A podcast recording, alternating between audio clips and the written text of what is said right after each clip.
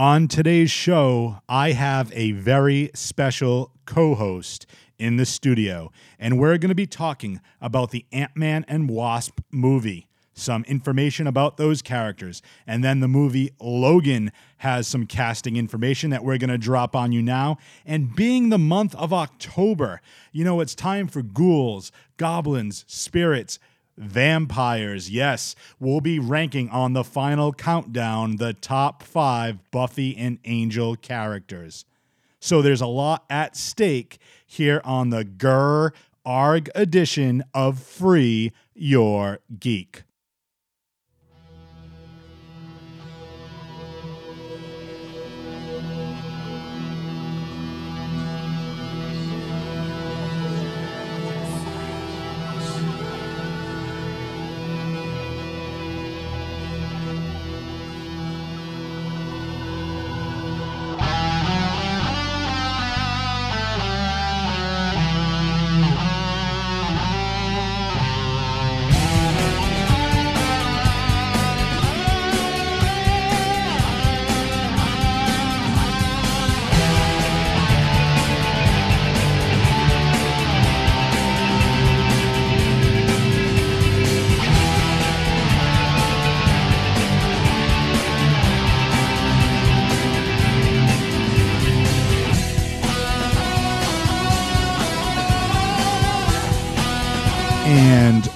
Welcome to Free Your Geek. I am your host, Jay Free.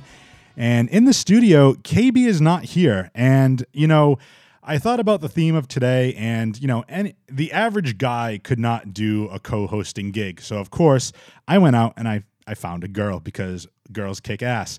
So, joining me in the studio today, as we're talking about woman empowerment, uh, our final countdown, Buffy and Angel characters, please welcome. Now, do, do you want me to? We're calling you Jax. Is that Yeah. that Jax? Works Jax.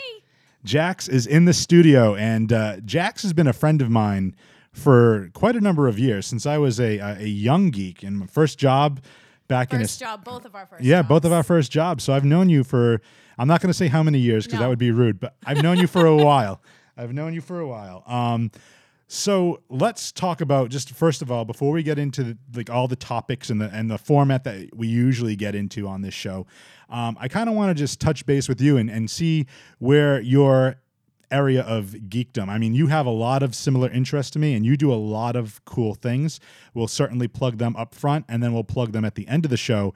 Um, but you know, just give me starting off, Jax. Uh, give me some background about yourself. Uh, you know, things you geek out about and why. This is a broad area. The biggest thing that I geek out for is Star Wars. I am a huge Star Wars fan. I saw Star Wars when I was little. My dad basically did not know what to do with a hyper child, so he put hyper child in front of the TV and said, "These are the best movies ever. You need to watch them." And what I took away from them was Princess Leia is awesome, and I want to be her. So I started. I decided that Star Wars was the best thing ever, and girls could kick ass is basically what I decided right And off the bat. I love that. I love that. That's very, very cool. Um, so Star Wars is your biggest thing, but obviously Yes. you have some interests uh, that kind of overlay with some other geek uh, and nerd tendencies. Um, you know, we talked a little bit off air, but the we did a show a couple couple episodes ago, Rhode Island Comic Con. So I know you're you're big into that. You- I am. I am actually the travel coordinator for Rhode Island Comic Con. So we are knee deep in all that good stuff. We have the show coming up um, November 11th through the 13th, and we have a huge lineup of guests that honestly, if I told you every guest we have, we might be here for over an hour. well, just just released. It was either today or yesterday that I saw Christian. Is it Christian? Slater? Christian Slater. Christian Can we say Slater. pump up the volume? That's uh, this is and, and you know what KB and I were talking a couple episodes back when we did the Rhode Island Comic Con episode. This is probably the greatest lineup since I've been going to it for like seven or eight years, and this to me seems like the best lineup. Yeah, we I think we actually broke the internet not too long ago when we announced Gal Gadot, who is playing Wonder Woman, who she's Wonder Woman. Um, that was like huge. I mean, I was getting texts and phone calls, and I was like, well, thank you, but I'm not the one that does that part of it. But thank you for that. You know, when everybody was saying, great job booking her. yeah, but it, it's important because you have to book their travel to get there, right? I do. I So- do. I have help though. I don't want anybody to think I do all that stuff. We have a great team of people. I work with some amazing people.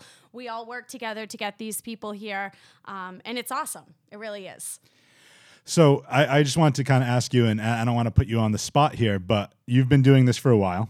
Yes, Um, a couple of years. Yeah. Any certain uh, favorite celebrities that you've you've uh, worked with or, or had a uh, any type of interaction with? Favorite celebrities. One of my favorite people I've ever met is actually Scott Wilson from The Walking Dead. Hershel? Um, just one of the nicest guys I've ever met. Very genuine. And when he talks to you and tells you stories, he just does them in character. And you're just like, wow, like you're just in awe. It's just cool.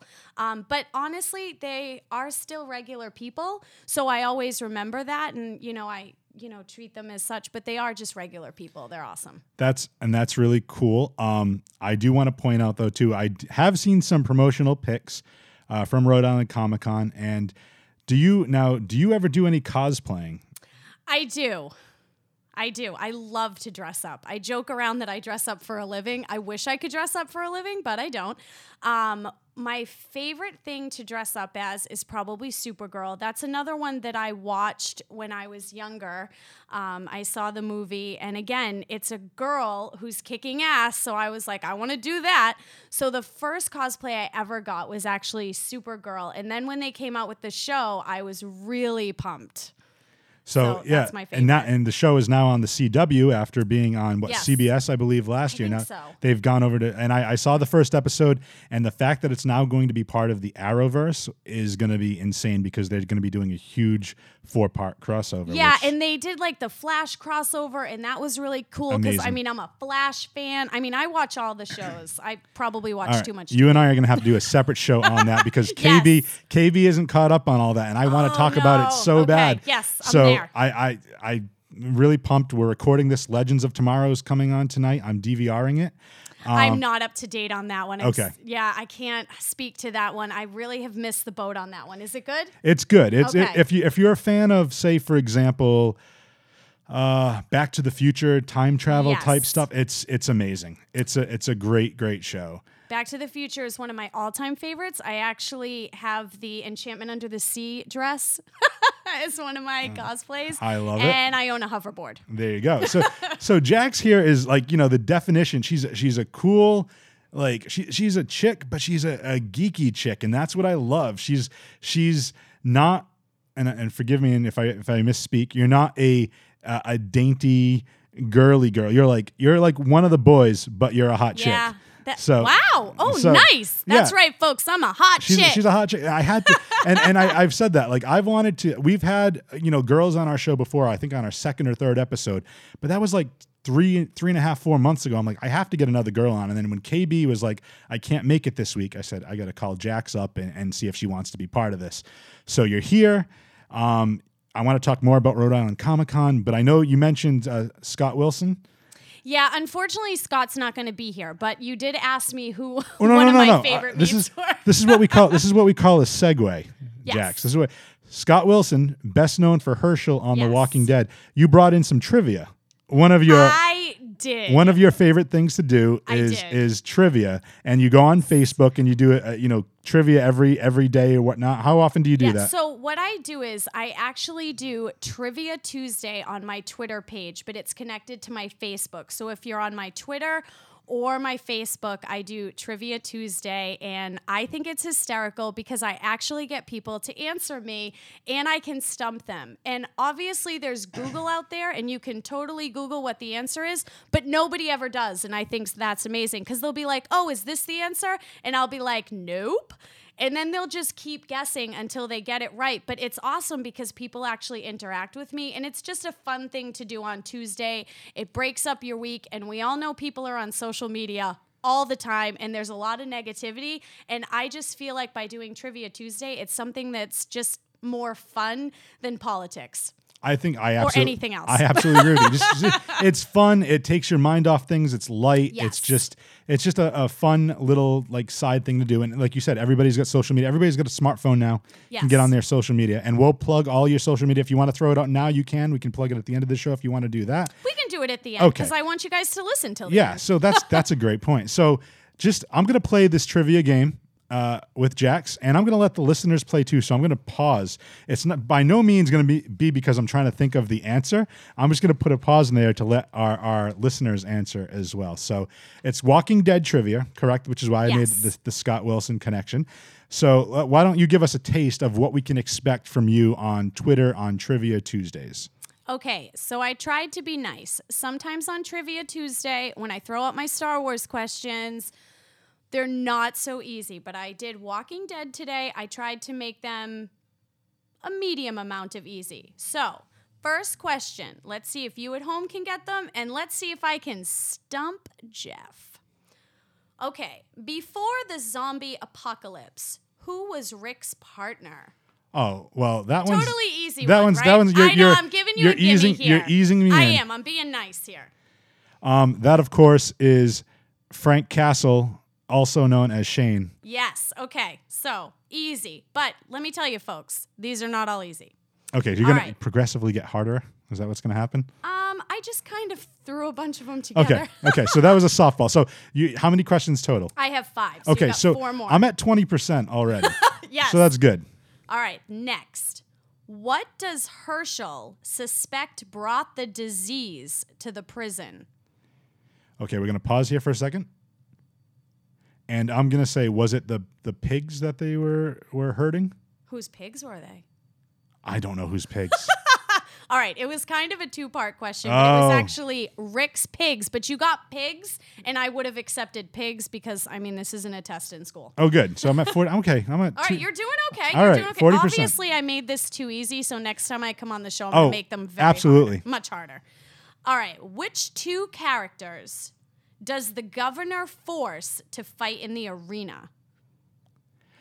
Uh, that would be, if I remember correctly, uh, it would have to be Merle and Daryl. Yes. Yes, I, I was gonna say it was gonna be uh, be Glenn, but I know he was he was questioning Glenn and Maggie, and that was an uncomfortable scene. I remember that. Yes. Um, but yes, Oh, I brothers. should have made these harder. no, this is good. This is good. You're helping my confidence. You have no idea. All right, good. All right.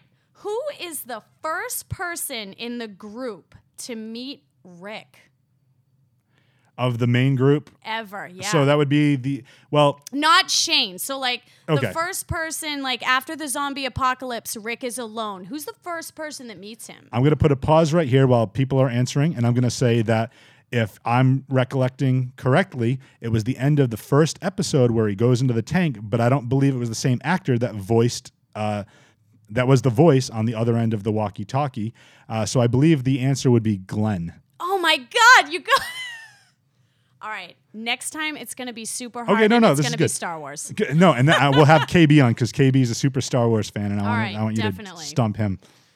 You're definitely gonna get this one. I think. Oh, I'm so disappointed. I wanted to stump you. Next time we're gonna call this Stump Jeff. Okay, All right. I like it. Which character is forced to kill Lori? Oh, that one that one's easy as well. Uh, oh yeah, you did you did I make was these easy. really I've- nice. I know. do I didn't okay. want your fans to be like, we'll "Oh do- my god, those are so hard." No, no, it's great because it, can you think of one off the top of your head, like not on your list, that you can ask me that might be a little bit more difficult, or that you think you could ask? Because the answer to that is is Carl or Yes. Coral, uh, depending on how the the memes uh, portray his name.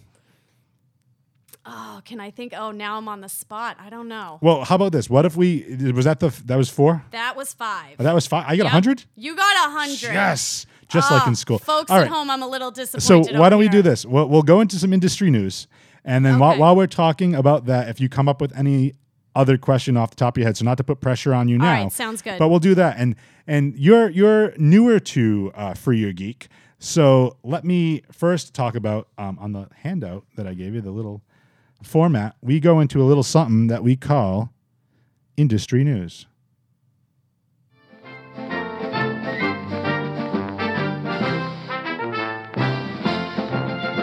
So, just two quick pieces. Um, our first piece of news just comes in from superherohype.com. The link will be in the show notes. Uh, this happens to involve Evangeline Lilly talking about playing the Wasp. Now, are you a fan of the, the Marvel movies as well? Do you watch I this? am. I'm a big Marvel fan. Okay, so I'm assuming you've seen Ant Man. I have. And so you know that at, toward the end, spoiler alert, if you haven't seen it yet, um, in the either the mid or the end credit scene, Evangeline Lilly's character finds the Wasp suit, and it's uh, very heavily alluded to that she's going to be the Wasp in the next movie. So. Uh, I guess Lilly was uh, uh, Evangeline Lilly was talking about the Ant Man sequel, and she said, "Right now, an initial script has been created, but it's not been approved by the higher powers that be, by the fa- Fags. Is that how you? Or, I don't know, Feige's. I don't know how you pronounce the name, but Paul Feige. Um, so she goes, So I haven't seen it yet, but I've talked to Peyton Reed about where they're headed and what they want to focus on. I'm excited because it's essentially going to be the origin of the Wasp. We're going to see the Wasp for the first time take on the mantle and put on the suit and fly about and do her thing. Following that one, there's an Avengers series coming up that's a two parter, and the Wasp won't be in the first part. She'll be in the second part because they really want to uh, preserve the reveal for Ant Man and the Wasp so they can give it its due time. So basically, what they're saying is she's going to be the Wasp in the sequel to Ant Man, Ant Man and the Wasp, and then she'll be debuting that character in the second part of the Avengers movie that's coming out. So I think that's pretty interesting. Now, you of of all the Marvel movies, do you have a preference on which is your favorite? Ooh, a favorite Marvel movie.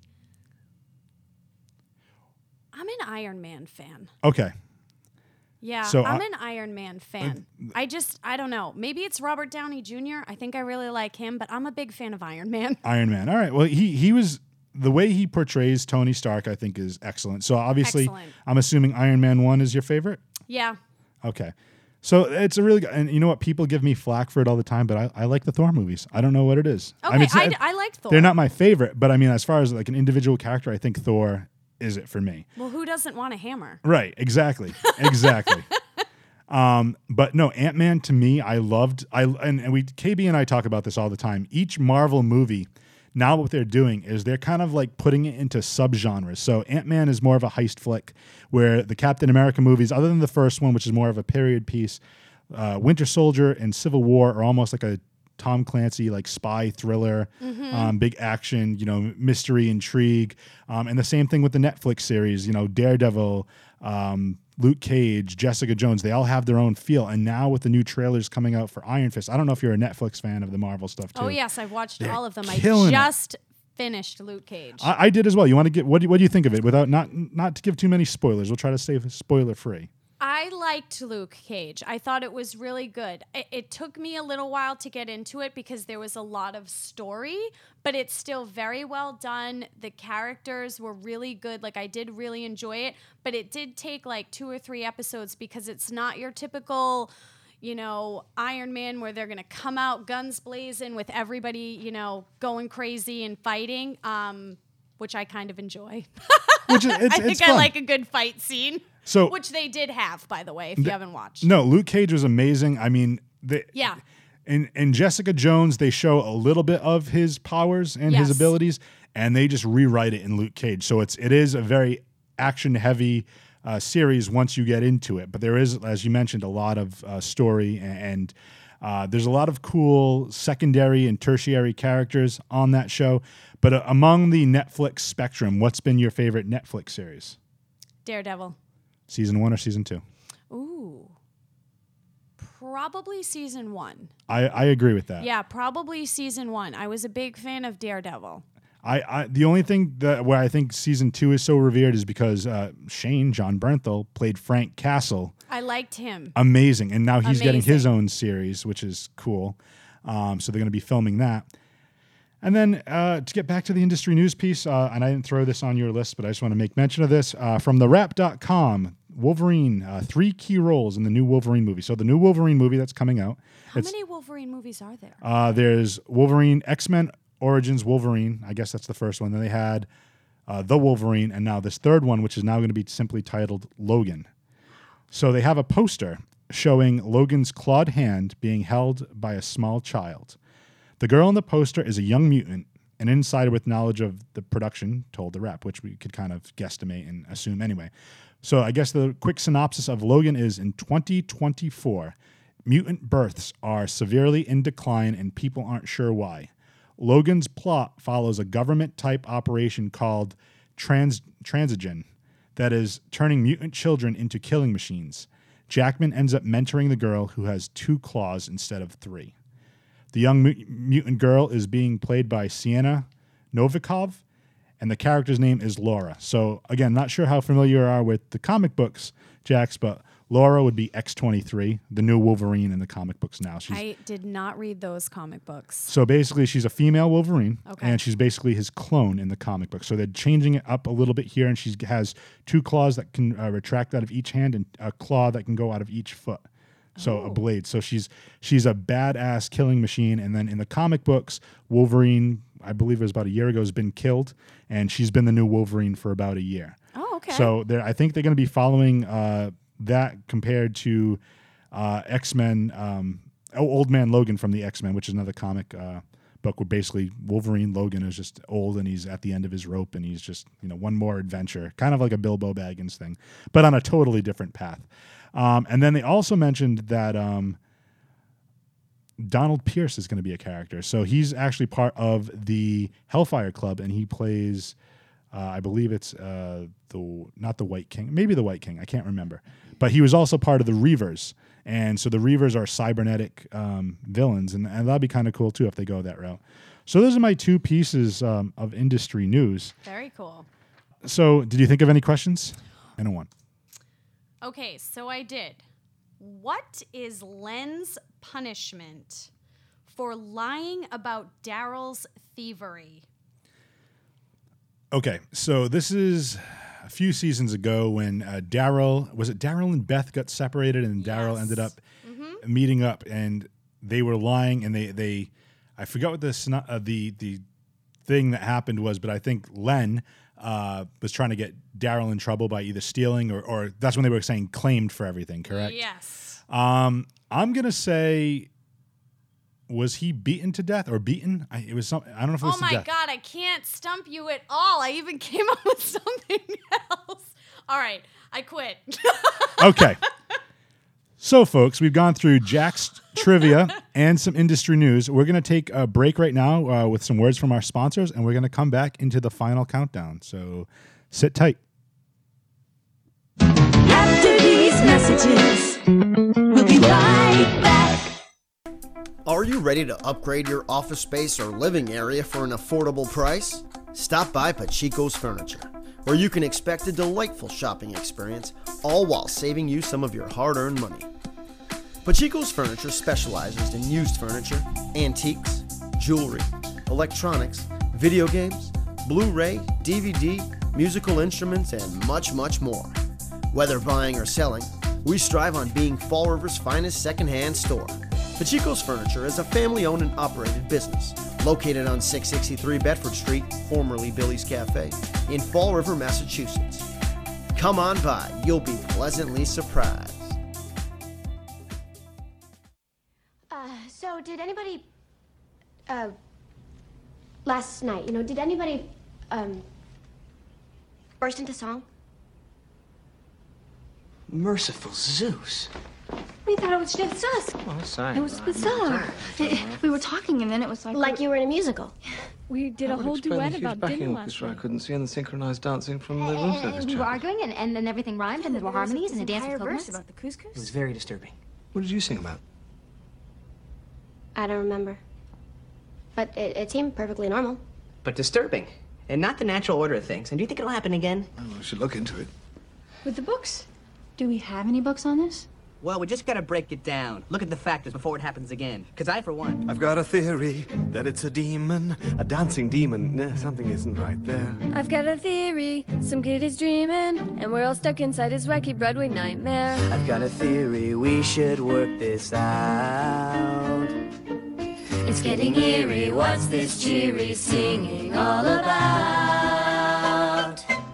It could be witches, some evil witches, which is ridiculous because witches, they were persecuted, wicked, good, and love the earth and women power, and I'll be over here. I've got a theory, it could be bunnies.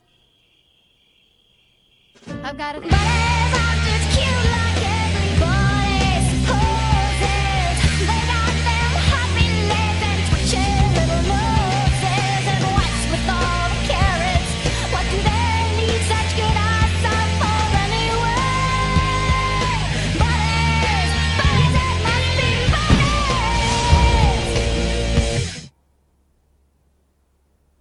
Maybe midgets. I've got a theory we should work this fast.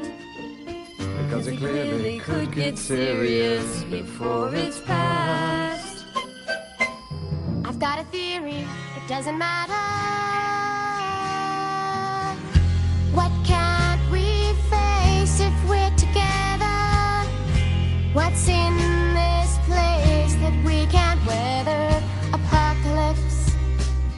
We've all been there.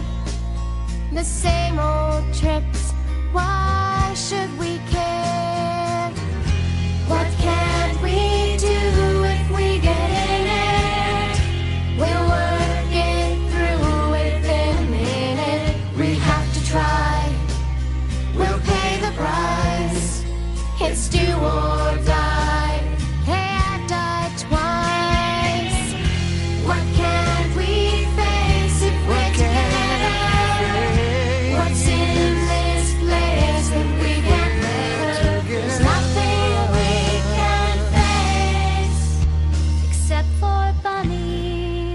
Bunnies. Anya is afraid of bunnies. Um, that is a song from the season six uh, series, season six, uh, Buffy the Vampire Slayer, once more with feeling. Uh, the opening, by the way, and I forgot to mention that that was uh, Angel theme. It was a cover by Alcatraz Shock, and I'll put the link in our show notes for that as well. And that was from, as I mentioned, once more with feeling.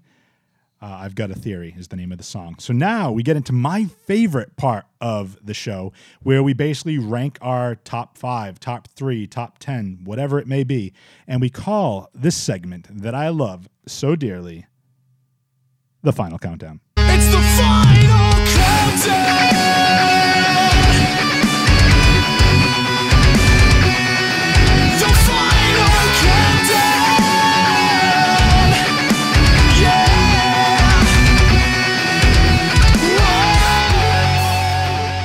Final countdown. So we're going to be doing a top five today, and I couldn't decide with Jax if we should do top five Buffy characters, top five Angel characters, or just a combination of the two because I love both shows very much. And Me too. I, I know you're you're a big fan, and, and when I had you on, um, I said, you know, it's it's October. Um, I got a girl coming on, an awesome girl, a kick-ass girl that loves nerdy stuff. Why not do a countdown, kind of that pays homage to a kick-ass girl that fights bad guys? And I said, why not? We both love the show, so let's go ahead and do it. So from the Buffy universe, if you will. So we're going to start with number five and go all the way down to number one. So Jax, what is your number five pick? Okay, so I put a lot of thought into this, um, and my reasoning is probably going to be hysterical on some of them, but that's okay. I That's can what live we- that's that. what we love. Yeah, We love that. that. So my number five pick is actually Oz.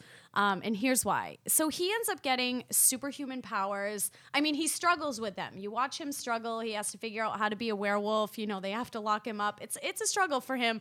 But I mean, he's also a guy that plays a guitar. If there's any ladies listening right now, come on, that's hot. So yeah, I mean, I was a big fan of Oz. He was just fun. I wish he was on for a little bit longer, but I just thought he was a fun character, and I, I kind of like watching characters grow. You'll hear me say that a lot. But yeah, big fan of Oz. So he makes my number five. Okay, so this is interesting because you and I are thinking like not we not You picked character us, wise. didn't you? No, no, I didn't pick Oz.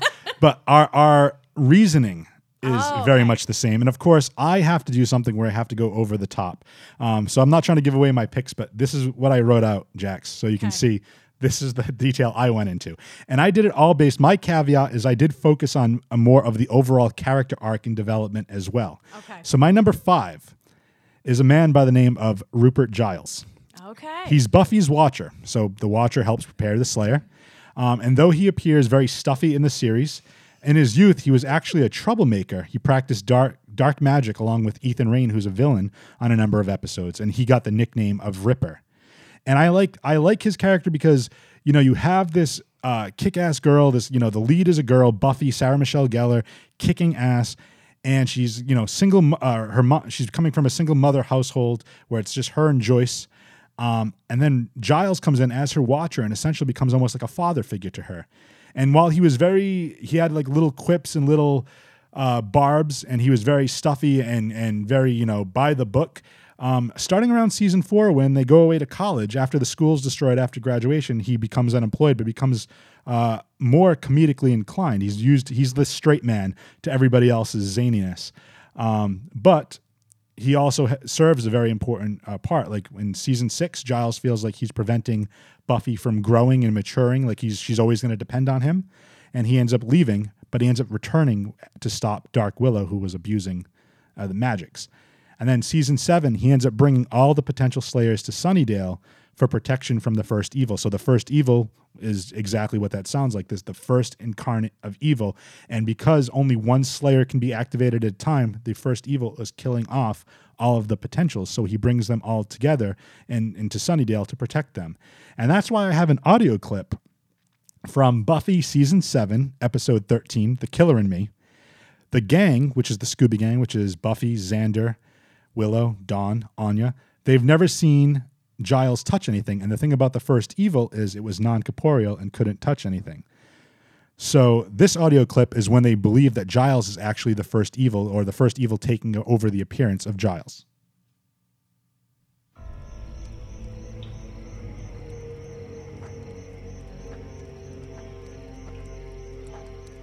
Ah! Ah! Touch him! Touch him! Oh, I feel him. I feel him. Me too. Me too. Good. We all feel each other, including some of us who don't know each other well enough to take such liberties. Thank you. Um, I assume there is a perfectly reasonable and not at all insane explanation, yes? We thought you might be non-corporeal evil. Uh, we got a call. We couldn't remember you touching anything. We had to make sure you're okay. We were worried. Oh. Oh. Well, That's very sweet. Now, wait a minute. So, you think I'm evil if I bring a group of girls on a camping trip and don't touch them? And that's my number five pick, Rupert Giles. Wow, you are way more prepared than I am right now. Well, this is this is my this is my baby. This this show is my oh baby. So Oh God, I feel inadequate right Oh no, now. no, this is good. This is why I want you to have a feel for the show because if you come on more often, we'll we'll we'll be doing this more. Folks, I'm gonna get better at this top five thing the next time I come on. I, I swear to God. Um, okay, so my number four, I based so it's Charles Gunn, and I based it solely on the fact that I think he's hot.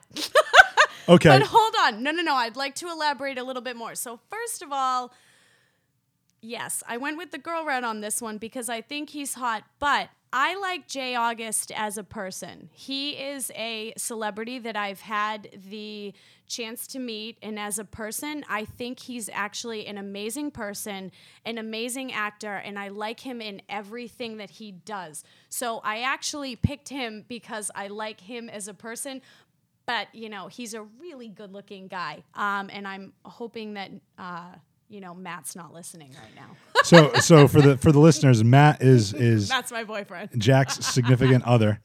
Um, and I want to say uh, I met J. August Richards. I'm pulling out my phone. awesome, right? I, am pulling out my phone right now, which is great on an audio podcast. But yeah, uh, this is yeah he Jay was August, he's just a stand-up this- guy I met to him- his fans he was at rhode island Rhode Island Comic Con uh, He was- 2014. yep My favorite guest there. He was the nicest guy. Like, nicest guy. I told him I really appreciated his work on Angel. I, I he was one of my favorite characters, and he was playing uh, Deathlok on uh, Yep, Agents of he's Shield. played Deathlok. He's in one of my guilty pleasure shows called Girlfriend's Guide to Divorce, and now he's on a show called Notorious, which I love. Yeah, you're welcome, J. August, for all these plugs. No, he's he's he's awesome. He's amazing, and he's yeah, he's just a down to earth guy. He was so genuinely like when I told him, he was like, "Oh man, thank you." Like just you could tell he was being genuine. He wasn't just saying thank you because you know somebody's like not gushing over him, yeah, but like no, he was. He's definitely, but he was a strong character on oh, absolutely, very absolutely. strong character. Started So off as a street tough. Maybe I should have started with that. No, he started off as a street tough hunting vampires. Yep.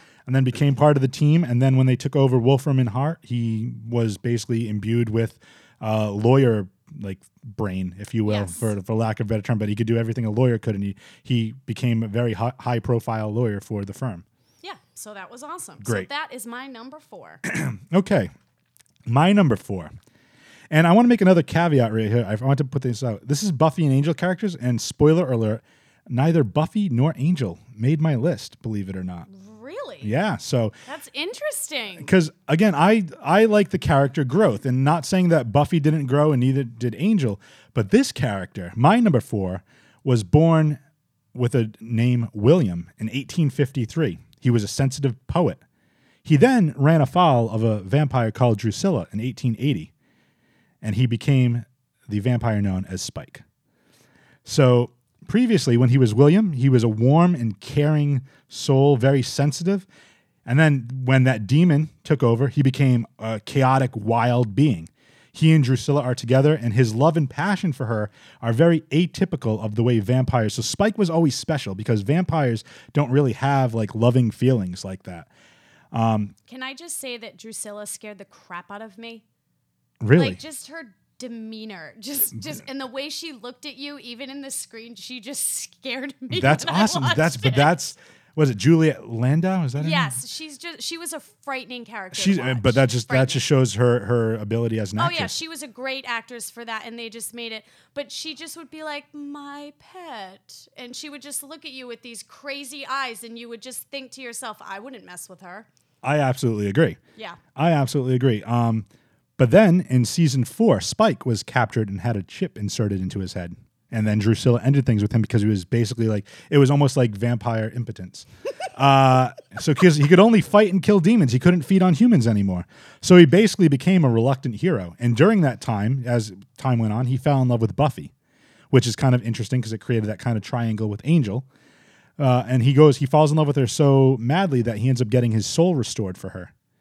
And he ends up fighting the first evil along with Buffy, and he ends up dying in the end of Buffy the Vampire Slayer. But he gets resurrected on Angel as a mm-hmm. ghost before becoming corporeal. And then when he goes over to Angel, so it's it's a really cool character arc to see him start off as, you know, this wild, chaotic, just vicious killer to kind of like a restricted killer where he could only do certain things to almost like this lovelorn puppy for Buffy.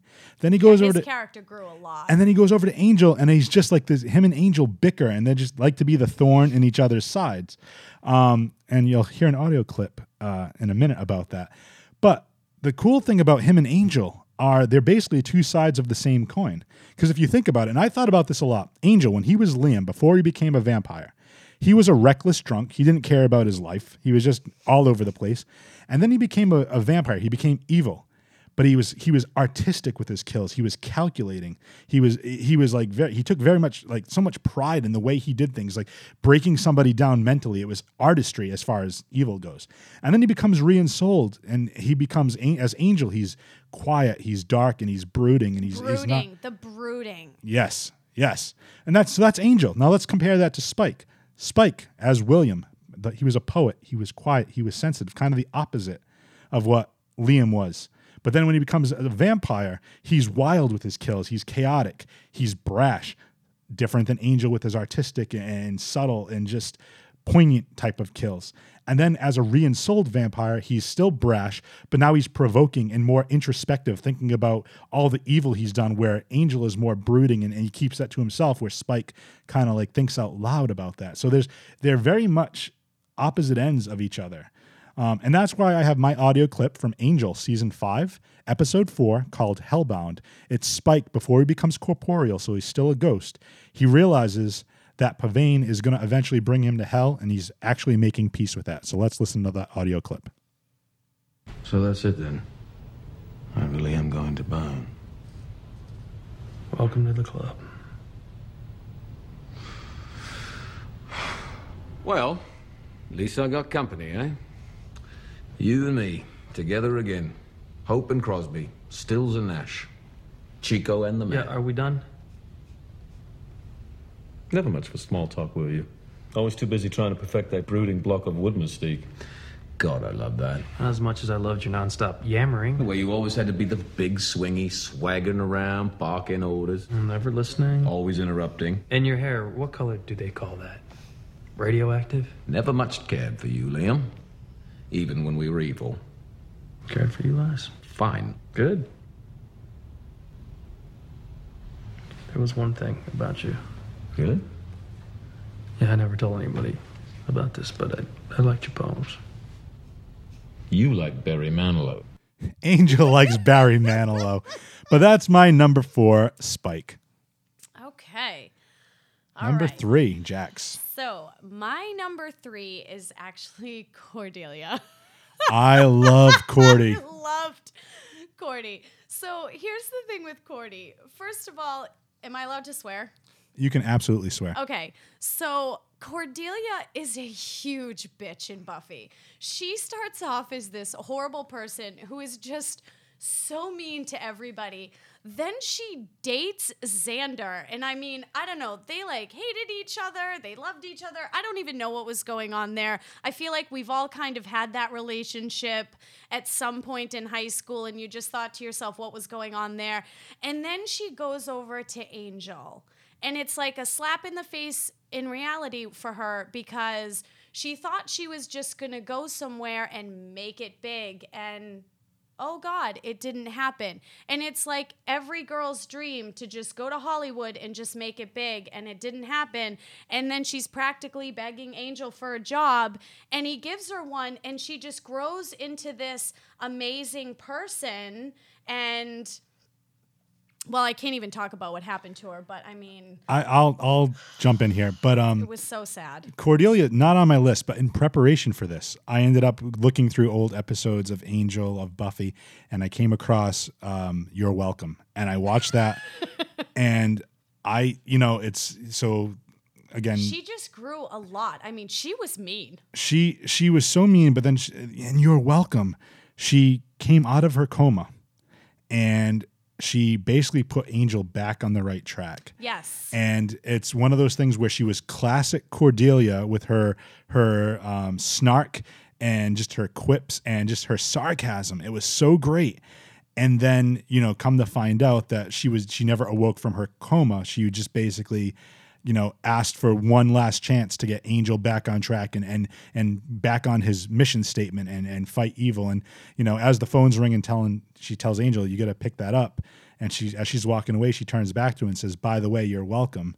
And that just that that sent shivers down my spine. Even watching it, knowing what happens and right watching it now. I have goosebumps. Actually, like Yeah. yeah. real life goosebumps here. Like she was just really good, and she played that character really well. And just watching her, you know, evolve. And I mean, at first when I watched Buffy, I just remember thinking, "Wow, she's just a bitch. She needs to go." And then I was like, "Nope, I really like her."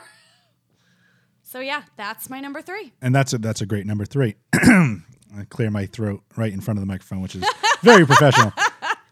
my number, I did it again. My number three. That's right. my number three is actually the third Slayer that was activated. So after Buffy died by drowning, the second Slayer was Kendra. When Kendra died, the third Slayer was activated, and her name is Faith. Faith. And kind of like what you said about James Gunn, but I'm not going to be uh, a pig about it. Eliza Dushku is extremely hot. attractive. She's extremely attractive. I'll And- say hot. It's okay. uh, so you're a girl, you can do that. Yep. Um, Wesley Wyndam-Pryce is her watcher. She comes from an unstable and abusive background before being activated as a Slayer. We never get a full uh, recollection of what her life was like, but she is a wild and reckless Slayer, and she accidentally kills a human, which then puts her on a downward spiral where she turns against the gang, Buffy and her friends, and she allies herself with the season three villain, the Mayor.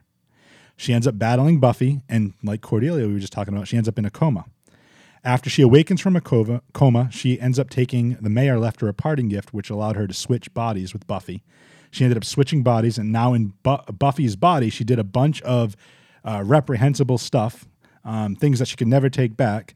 And then when Buffy fixed it and they switched back, she ended up fleeing to Los Angeles, which was a crossover with Angel. Yes. When she's in Los Angeles, Wolfram and Hart hires her as an assassin to kill Angel, and she ends up capturing and torturing Wes and to lure Angel out. The fun, the funny thing is, she hates who she is and what she's done, and just like her her actions, she just she cannot live with herself. So because she's torturing uh, Wesley, she baits Angel to kill her, Instead of killing her, Angel rehabilitates her. She ends up going to prison and starts to seek redemption. That's right. She goes to jail. I almost forgot. She goes that. to jail. And Wesley breaks her out in season four of Angel when Angelus reemerges after they take his soul. And then after returning his soul, she ends up leaving to go finish off Buffy. And that's actually, yeah, she ends up leaving season four. Is it season four or season five? No, it's season four Angel. She ends up leaving after reinstalling him and going to Sunnydale to finish off Buffy's last season as uh, one of the Slayers there. Um, so she ends up fighting the first. But my audio clip is from my favorite Faith moment is when she's torturing Wesley and battling Angel. So this is the battle with her and Angel. It's from Angel season one, episode 18, one of my favorite sayings, five by five. With a tortured Wesley tied up, Angel and Faith battle. Oh, and she makes a request while they're battling. I'm not gonna make it easier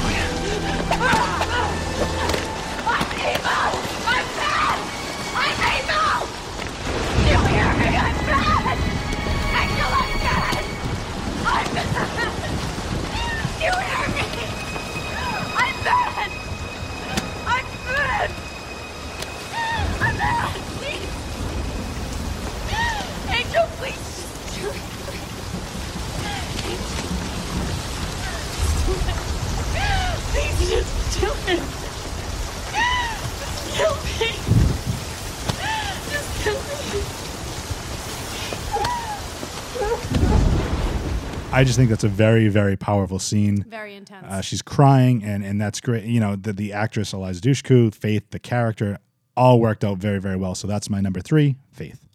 All right. So so far, I find it interesting that we've had no duplicates by either one of We'll, us. we'll get there. Yeah, we're gonna get there right now. Actually. Oh, you've been you've been looking at my list. Yeah. No, I haven't. But you've already mentioned my number two. Oh, okay. So my number two is actually Spike. Um, and I think you did an amazing job talking about Spike evolving. So you actually hit all my points, and I don't want to beat a dead horse, but yeah, Spike is my number two. So I'm just gonna leave it at that. Okay. you did amazing. What's your What's your favorite Spike moment? Ooh, How about we do that? If I'll, I'll put you on the spot. I'll I'll give you a couple of mine. Um, crap. A couple of mine are, um, and I can't remember the exact scene, but it's during it's it's the Hush episode where everybody loses their voice, where uh, Xander comes home. He's Spike is staying with him Mhm. because I believe he has the chip in his head at this point. Uh, Xander comes home and he sees, I believe, Anya sleeping, and Spike vamped out over her, like he hit his head and he had vamp face, and he get up, and Xander walks in, seeing Anya passed out on the couch, and Spike with vampire face, thinking that Spike killed Anya, and I think they end up fighting. That's one of my favorite because it's very comedic. Um, there's also my other favorite, and I have a clip that I'm going to play at the end of the show, which is my favorite Spike and Angel clip ever. But the uh, episode Smile Time, where Angel becomes a puppet, and the fight he has with Spike, where Angel, as a puppet, as a Muppet, is fighting Spike in the hallways of Wolfram and Hart. I think that's hilarious. Um, so there's a couple of good moments. I don't know if you had any specific. Well, I really enjoyed watching Spike and Buffy try to hide their relationship. All of those moments were always fun, but I think I really liked him kind of. I guess this is a spoiler if you haven't watched it yet, but I liked him kind of sacrificing himself at the end. That showed like how much he grew and he was willing to just be like, you know, I'm going to do this to kind of show. And I mean, yeah, he got to come back in Angel, but at that moment you're like, what? What do you mean? What? What's going on here? Like that was like a big key moment for him and it shows how much he grew because in the beginning him and Drusilla just like wrecked Sunnydale and you watch them and I honestly didn't hate watching that either. I was like, yeah, they're so awesome. It's so cool. Wait, Buffy's going to have to fix that. But I mean, I just really enjoyed watching him doing anything. He's a character you just loved to hate. I absolutely agree. That's so yeah, that's why I picked Spike because you just love to hate him. But watching him and Buffy try to like hide their relationship, I just found hysterical. You know and that's that's the thing i think uh the character can work very well on both like because he the gamut of emotions from just kind of like the the wildness to the you know the comedic to almost like the very sensitive like that that character Yeah, he did touched it all. Like he had funny moments, he had badass moments, and then he had selfless moments. He had the whole package, which is why he made my number two. Excellent, excellent. My number two, and this this might be on your list. I'm going to show you my number two because if it, if it is, I don't want to go into it too too much. No. Okay, not on your list. Okay, good. No. Because I'm I'm gonna go. I'm gonna go. Then my two and one are very interchangeable, but these are the two characters that I um, kind of empathize the most with. So my number two is a a- gentleman by the name of Alexander Harris, also known as Xander, uh, best friend of Willow at the beginning of the series. She likes him, he likes Buffy, and he dislikes Angel because Angel likes Buffy and Buffy likes Angel. So it's a it's you a weird. feel bad for Xander. Xander Xander was used as like the best friend, the comedic relief. And as you mentioned, he began uh, Cordelia and him have a relationship, and she ends it when he kind of starts returning Willow's feelings. He ends up kissing Willow. Um, so that relationship ends, and then he begins uh, his senior year of high school, begins a romance with Anya, who is a vengeance demon. Um, and at the start of season four, Xander kind of feels inferior. He feels forgotten. He feels inconsequential because he does not enroll in college. So while everybody else is taking these college classes, he's the quote unquote townie. Um, but it's really cool in that that season, which I, in my opinion, had the worst Buffy Big Bad and Adam, which they had to do a spell where they each took a piece of each character to combine it into Buffy, for lack of a better term. And Xander was the heart of that spell, which I thought was really, really cool. Uh, Xander and Anya become engaged, and but then his commitment fears are exploited by a demon, and he ends up leaving her at the the altar. Not his best moment No. probably the low point of the character. Um, but he kind of redeems himself a little bit when Willow absor- uh, starts, uh, I guess, abusing dark magic, and she becomes Dark Willow, and he brings her back from the brink of darkness and saving the world. Um, fast forward, you know, he's a he's a very um, tried and true. He's a soldier, part of Buffy's crew when the potential Slayers come on. he was on. literally a soldier in the Halloween episode. exactly. Literally a soldier. exactly. And yeah, that's you know that's a great point. I love the Buffy Halloween episodes. The. Buffy Halloween episode is one of my favorites because wasn't she a um like an old fashioned person who wouldn't do like not an old fashioned person, I'm saying that poorly. But she she was like a, she was a one she From, dressed like, as like a yeah like and she was like, "Oh, fight demons, no." yeah she's very prim and proper. She that's the episode where basically everyone became uh, their costume that they put on, and that led me. To, that's not my favorite Halloween episode. It was the year Oh, after. Okay. It's the one where they're in college and Xander goes up where. Xander dresses up. I forget. He dresses up as 007, and Oz is there, and Willow's dressed up as Joan of Arc, and she's like, "Yeah, I did it because you know, powerful girl, and she had a really strong relationship with God." And Xander turns to Oz and like, "What are you supposed to be?" And Oz just has a hello, my name is, and it says God. And he's like, oh, that's such a great idea. I should have done that. I could have been God. And then Oz just goes, blasphemer. And it, to me, that was just some of the best bits. And then the fear demon at the end of the episode when in Yeah. the haunted house. And that led to my other favorite line by Giles when he's looking in the book and he sees the picture of the fear demon. The demon escapes. And Buffy ends up squishing it on her foot, and, and because it's just a little tiny thing, it's like the size of an action figure. And Giles goes, "Dear God, I should have read the inscription, actual size." And those are the two of the like the funniest moments of that, and that's my favorite Halloween episode. But getting back to Xander, um, I just want to mention that he it is mentioned in Angel after Buffy ends and all the potential Slayers are made into Slayers. Xander is in Africa recruiting new Slayers. In one of the episodes of Angel, it's mentioned that that he's doing oh, that. I don't remember that. Yeah, that was the episode. I think it was called The Girl in Question. It's where they had Buffy, like they were going after the immortal and they were running around Italy or whatever. And Andrew was there as kind of like the, the tie to the Buffy universe. Um, and I believe they said that Xander is in Africa recruiting Slayers at that point. But I want to play this clip. It's from Buffy season seven, episode 12, Potential. And this to me is probably the most like heartwarming scene that Xander's ever had. Even bigger than like convincing Willow from, you know, the brink of darkness. Basically, Dawn, Buffy's sister, believes that she's a potential slayer. And it comes to fruition that she's not. It was actually a girl standing behind her. So as that's going on, Dawn realizes this and gives Amanda, I believe her name was, the sword and makes Amanda become that potential slayer, basically realizing that she's not special enough. She doesn't have the potential to be a slayer. Xander sees, sees this and he witnesses the aftermath and he then sees Dawn later on working hard researching the first and he gives a little speech to her to kind of pep her up and i think it's probably the most heartwarming one of the most heartwarming things so this is from xander harris as i mentioned buffy season 7 episode 12 potential What's up? Ah, I'm just thinking about the girls. It's a harsh gig, being a potential. And just being picked out of a crowd. Danger, destiny. Plus, if you act now, death. They can handle it. Yeah. They're special, no doubt. And the amazing thing is, not one of them will ever know. Not even Buffy. Know what? How much harder it is for the rest of us. No way. They've got Seven the... years, Dawn. Working with the Slayer, seeing my friends get more and more powerful. The witch, a demon. Hell, I could fit Oz in my shaving kit, but come a full moon, he had a wolfy mojo not to be messed with. Powerful. All of them.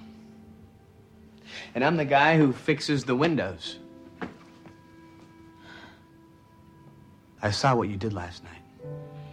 Yeah, I... I guess I kind of lost my head when I thought I was the Slayer. Well, you thought you were all special. Miss Sunnydale 2003. And the minute you found out you weren't, you handed the crown to Amanda without a moment's pause.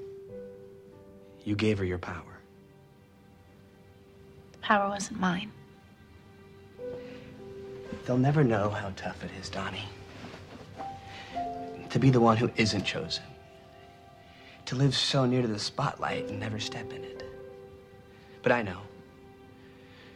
I see more than anybody realizes because nobody's watching me. I saw you last night.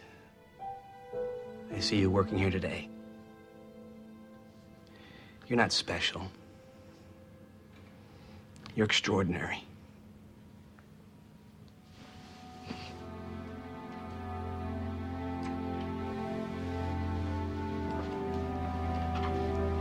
Maybe that's your power. What? Seeing, knowing. Maybe it is. Maybe I should get a cape. Cape is good.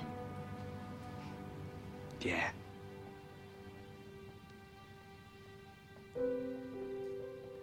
So, Xander, the heart of the group, is my number two.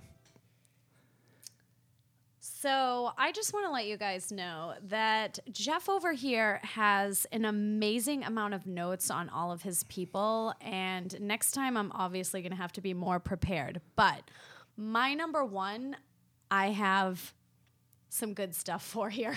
Go for it. so my number one is Buffy. However, I would like to tell you guys a funny story, and I hope that my sister is going to be listening. So I watched the original movie of Buffy with Kristy Swanson. I own it. I've met Kristy Swanson. She's awesome. Um, I watched this movie so much. I taped it off of HBO back in the day. I wanted to be Buffy. So much so that I used to take pencils, those were my. Um, we'll call them my slang items. My sister was the vampire. So I would throw pencils at my sister and pretend to slay her. And I would demand that she stood in front of me and I would huck pencils at her in the manner that Buffy would do it. Um, if you've ever seen the montage where she like rolls and throws them, that's basically what I did because I thought the character was so badass. She was funny, she was athletic. So I literally would s be in my basement trying to be her, and I would tumble around. I would do flips off of. Um, Anything that I could do, my couch, a chair, it didn't matter. And my poor sister took the brunt of it, and I'm pretty sure I scarred her for life. You're trying to stake your sister. I tried to stake my sister, yes, and I mean she will tell you about it too. If you ask her, like, how oh, is- I am. how, yeah, how was Jax like as a younger kid? And she'll be like, she tried to stake me with pencils, and honestly, I'm five years older than her, and she just allowed it to happen. It was kind of funny. Um, but as soon as I found out that they were making it into a series, I mean, I think it came on on Tuesday nights. I was there. There was a contest in Cosmopolitan magazine where you could win um, Buffy's boots. I think I entered like 500 times. I didn't win the boots, but I wanted those boots because she had those boots and I wanted them. Um, I found Buffy's character to just be a strong female character. Was she the smartest woman alive? Maybe not, but she said hysterical things. One of my favorite lines was um, actually in the movie when she looked at Luke Perry and went, Pike isn't a name, it's a fish. And I mean, that just just the comedy that she gave, she was just badass. And I mean, she grew as a person. She got better. I mean, she went into it kicking and screaming. You know, some guy turns around and tells you, hey, you're a vampire slayer. That kind of sounds crazy. You know, Giles was her mentor on the show, and I think he did a really good job trying to help her. But you've got a teenager slaying vampires. First of all, it's not really easy to be a teenager. We all know that. We all struggle. But let's have a teenager stay up late, slaying vampires, and then you have to go to high school. Come on, kind of a struggle. I just think they did a really good job putting that together, and I think they did a really good job with her character. And I think both Kristy Swanson and Sarah Michelle Gellar did a good job with it. So yeah, she's my number one. Both of them. Both of them. Oh, so a little little twist Yeah, on that. I did a little twist on that. I really threw you a curveball no, there. I, I I agree with that though. You know, there's been um, allusions to to Buffy is kind of like what it's like being like in your teens and early twenties, and then Angel, it's kind of like growing up and after your early twenties, after college, uh, uh, you know, as being an adult and dealing with adult day to day things. So it's really a cool uh, dichotomy between the two series. And Buffy, as you mentioned, started out from this. Not like a Valley Girl popular type of girl, yeah, to an extent, you know what I mean. But to an extent, like you definitely in the movie saw she was a valley girl, only cared about hanging out with her boyfriend and her friends. And then by the end of the movie, you know, she's hanging out with Pike. She blew off, I think, the homecoming committee or something. And I mean, some of the things they say in that movie still crack me up to this day. And I'll watch that movie every day. I don't care. I- I'll watch Buffy every day. Well, and, and that's that's that's the point. Is it's she's such a good character in the sense that, you know, she could have been Cordelia, you know, Yeah. and she's she's grown as a yeah, person. that's the thing. She could have been Cordelia. The only thing that held her back from being Cordelia is, hey, you're a vampire slayer. you have this respons- You have this extra responsibility yeah. to to help protect. people. Yeah. Well, go kill vampires. Don't Yeah. kill people. So yeah, I agree. That's a great number one pick. My number one pick, as I mentioned, is not Angel or Buffy. My number one pick is m- the character I think I have seen the most growth from in both series. Um, he started off as a watcher, believe it or not, replacing Giles um, for Faith and Buffy. He wasn't effective. He was arrogant and stuffy, but he still helped Buffy fight the mayor. And then the Watchers Council fires him, and then he crosses over to Angel and becomes a rogue demon hunter. He's still cowardly, timid, and scared, but this is a gentleman by the name of Wesley Wyndam-Pryce. Um, so I think it's cool because he starts off, you know, as kind of like this this coward, this this meek weakling, um, but he's he's very smart. He's very intelligent as far as a watcher, and he lets the the Slayers basically walk all over him. He ends up getting fired, becomes a rogue demon hunter, ends up joining Team Angel, Angel Investigations, and he's still, you know, kind of cowardly and whatnot. And then Angel starts going down a dark path in season two, where basically Drusilla is brought back, and I'm not Drusilla, uh, Darla is brought back and resired by Drusilla, and Angel basically just becomes very, very dark, and he just kind of gives up on everything. Wesley then becomes the reluctant leader to both Gunn and Cordelia, and he ends up becoming effective, tactical, but a bit unforgiving. He's willing to sacrifice certain things, like certain, uh, like in Pylea, he's willing to sacrifice certain beings and certain creatures to get what he needs to. So he's willing to show that he'll go that extra mile, even if it costs you know something in the long run. Season three, he becomes more of a tragic character to me, which is really, really sad. And it's it's just interesting to see him go through this arc. He starts having feelings for Winifred Burkle, also known as Fred. She starts dating Charles Gunn. She sees Wesley as more of a brother type. He ends up in season three reading a prophecy that Angel will kill his baby Connor, will kill Angel's son Connor. So Angel and Darla had a, a baby, which is uh, impossible for two vampires to do, but somehow this baby comes forth and Wesley reads a prophecy that Angel will kill his son. So he ends up stealing the child from Angel. He steals Angel's son. Yeah, me. And and then Holtz, who's a, a ti- essentially a time traveling uh, mortal enemy of Angel, ends up kidnapping the child and slitting Wesley's throat, or one of his underlings does. He ends up getting kicked out of the group, no longer part of Angel investigations. He becomes uncaring. He gets a, a very cold personality, but he's still fighting evil. He's just kind of like he's lost everything and he's just dead inside, and it's no pun intended, but he's just very, very cold. Uh, he ends up rescuing Angel from the ocean depths and ends up rejoining the team, but he's still like changed in the sense that he just doesn't care anymore. He just he like there's no happiness for him. He's just dead inside. But then season five comes along and it's even more tragedy. They end up joining uh, Wolfram and Hart. Their memories of Connor get erased. Um, Wesley's father threatens Fred, and Wesley shoots him in cold blood, kills his father. Turns out that his father was a, a cyborg, but Wesley had no idea. He would still kill his father to protect the woman that he has feelings for, that he loves. And after two years of pining for her, Fred finally sees Wesley in a new light and they start dating. The next episode, she is instantly killed and her body is taken over by Illyria. So he goes from kind of geeky, nerdy, uh, timid, and cowardly to, you know, kind of a, a leader and a little bit more confident to absolutely dead inside. And now, when the love of his life is taken away, he becomes an unhinged, becomes an alcoholic. And the only piece of uh, Fred that's left is the shell, the body, now possessed by this demon Illyria. And he wants to teach Illyria about the world she is stuck in because it's the only piece of Fred that's left. And she wants him to take. She wants to take Fred's form to see like how human emotions would be, knowing that Wesley cares for her and she has access to Fred's memories. A- and, and Wesley refuses that. He doesn't want to live a lie because he says, you know, as a watcher, the one thing you have to uh, do is kind of uh, differ reality from what's you know made up in spells and whatnot. You have to be able to differ from that illusion from reality. But on the attack uh, on the Circle of Black Thorns, the last episode of Angel, Wes is mortally wounded, and as he's dying, Illyria takes Fred's form and finally says goodbye to Wesley as he dies. And to me, that is just like an overall character arc from somebody who is looked at as so inconsequential, can have such an amazing impact on other people's lives, and he's just growing and continues to grow. And my audio clip is not the unhinged version of Wesley that I liked. It's more of the cold and, and dead inside Wesley. It's coming from Angel season four, episode 14 release.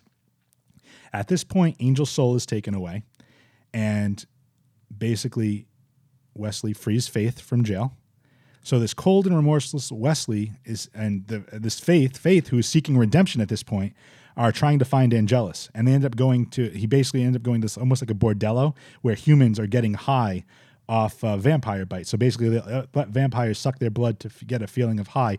Faith starts questioning her. The witness doesn't say anything. Faith punches her. The witness still doesn't say anything, and that's where Wes steps up.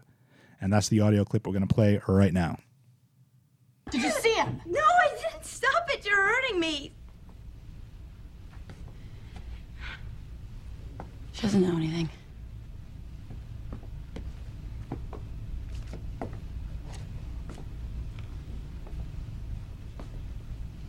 Maybe not. What are you doing, Wes? Shut up! Tracks on your arms. You've been here, what, two, three days straight? Answer me! Yeah, God, stop. Yes. Four, four days. Then you must have seen the vampire we're looking for. Angelus, I saw him. He, he, uh, Where is he? I don't know. I don't know. Please stop. They said he was talking to himself. What was he saying? I don't know. It wa- it was like he was talking to someone else. It was, it was all a rain of fire and, and, and pulling strings and a soul. That's all I heard. Please stop. It hurts. You totally lost it? I avoided the main arteries. She'll live. If that's what you call this. Whatever's controlling the beast. It's made contact with Angelus. So what? Torturing humans part of the new makeover? I did what I had to because you couldn't. I hit her. You think that's something new to her? You crossed it back there, Wes. What'd you do? oh, do you back have a there? problem with a little torture now? Seem to recall a time when you rather enjoyed it. Well, yeah, well, it's not me anymore. You know that. Nice to have this along, though. Just in case. What you did to me, Faith. The broken glass. the shallow cuts, so I would remain conscious. You think I'd hurt you again? This is the part where you tell me you've turned a new leaf. Found God. Inner peace.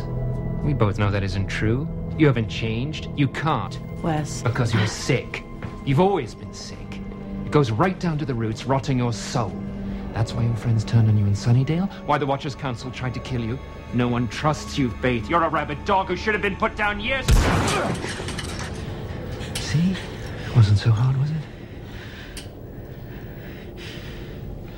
It's what you'll need to beat him. Wesley exploiting Faith's feelings and emotions to get her to the place she needs to be to take down Angelus.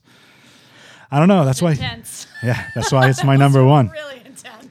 Well, that was a great final countdown, Jax. Yeah, that was good. That was fun. So now we're going to go to our final segment where we call it the bat signal. Um, we're going to raise up the bat signal, and this is where we're going to plug everything. So I know you want to plug some stuff, but do you have anything? Um, I know we're going to plug Rhode Island Comic Con. We'll get to that. But your Instagram, Twitter, uh, anything along those lines that you want to plug, put out there. Okay, cool. So you can follow me on Twitter at at JediJax1923. I just like 1923. It doesn't actually. It doesn't correspond any- to anything? No, not really. Uh, 23 is my lucky number, and I used to really enjoy Joe Thornton on the Bruins, and his number was 19, so I kept it. And is, that's all one word? yeah, yep, all one word. Jedi Jax 1923. And Jax is spelled J A X. So J A X, and um, you can actually follow me a lot of places on Confessions of a Star Wars Nerd. Um, that's on Facebook, um, and I actually have a YouTube where I do a really weird video blog of random things that I do. If you're you're into that, um, so yeah, that's about it. Excellent. Um, well, you can find us uh, Instagram, Twitter, Free Your Geek, our Facebook, Free Your Geek on Facebook. KB actually, October being Breast Cancer Awareness Month, uh, put the pink ribbon on a couple issues of Thor. Um, put those covers up on our on our Facebook page. Essentially, uh, Jane Foster, who's Thor now in the comic books, is going through breast cancer at this point in time, and she's now Thor. And KB put some special covers together for that, so check that out. Covers of the week. KB puts his Marvel covers up. I put my favorite DC covers up. Check that out. We have our website, J Free the Geek, YouTube, F- Free Your Geek. Um, we have tons of different stuff, but I want to plug Rhode Island Comic Con one more time. RIComiccon.com, all one word. Check out their amazing lineup. We have a show a couple episodes ago. Check that show out. We go through the lineup, but um, there's there's amazing guests that are there. Check out the website. Uh, Jax, if you have anything you want to say about that. So basically, this is our fifth year. Uh, we took over the Dunkin' Donuts Center and the Convention Center last year, um, and we're doing it again this year. It's three days. We have a cosplay contest. Um, we have sci fi speed dating. Yep, everybody sign up for that. And after you go to sci fi speed dating, maybe you want to get married at the convention. Um, and then we also have a kids con. See how I did that? Um, we have a ton of guests. There's so much to do. Seriously, I know I just um, went through a lot of stuff, but definitely check out the website. There's so many things to do. It's a great, great show. We put a lot of hard work in it. So please come out, check it out, grab your tickets. They're on sale now. Excellent. Again, ricomiccon.com. It's the biggest show in the smallest state. Amazing guests. And I like how you did that segue. You can find somebody to date, get married, and then maybe have some kids and put them in the con too. Circle of life. for that. Uh, well, Maybe not. no, it's it's all good. Bring your kids. It's, it's great. It's family entertainment. It's family fun. I'm to be there all three days. You'll see me walking around with a Free Your Geek uh, t-shirt around there. So come say hi if you see me. Um, until then, and KB's not here. I got to do my own ca- catchphrases. Jax, is there anything else you want to say before we get out of here? Oh my God. I hope you guys had fun with me and I wasn't too silly. No, this is awesome. We want to have you on more. More. We need to be on and more my frequent. trivia will get harder. Yeah, so the, the trivia is going to be harder. And then follow her again on Twitter. To, she does it every Tuesday. Um, but I get to do the catchphrases. KB always steals this from me. So, ladies and gentlemen, start your weekend with your geek friends and get your geek on. Have a good day, folks. We're going out with my favorite back and forth between Angel and Spike. This is from Angel Season 5. Time to pack. Worth checking. Nice work. You should tell Angel. You can tell him.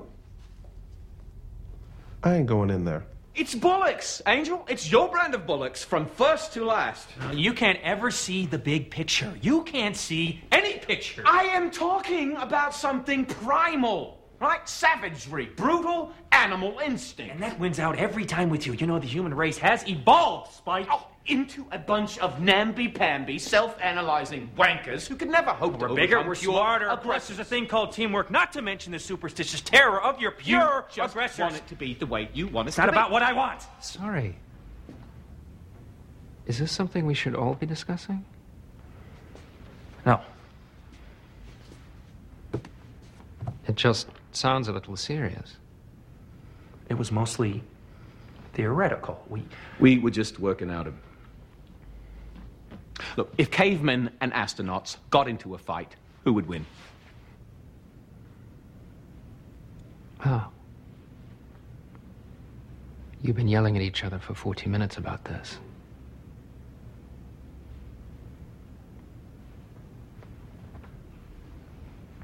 Do the astronauts have weapons? No.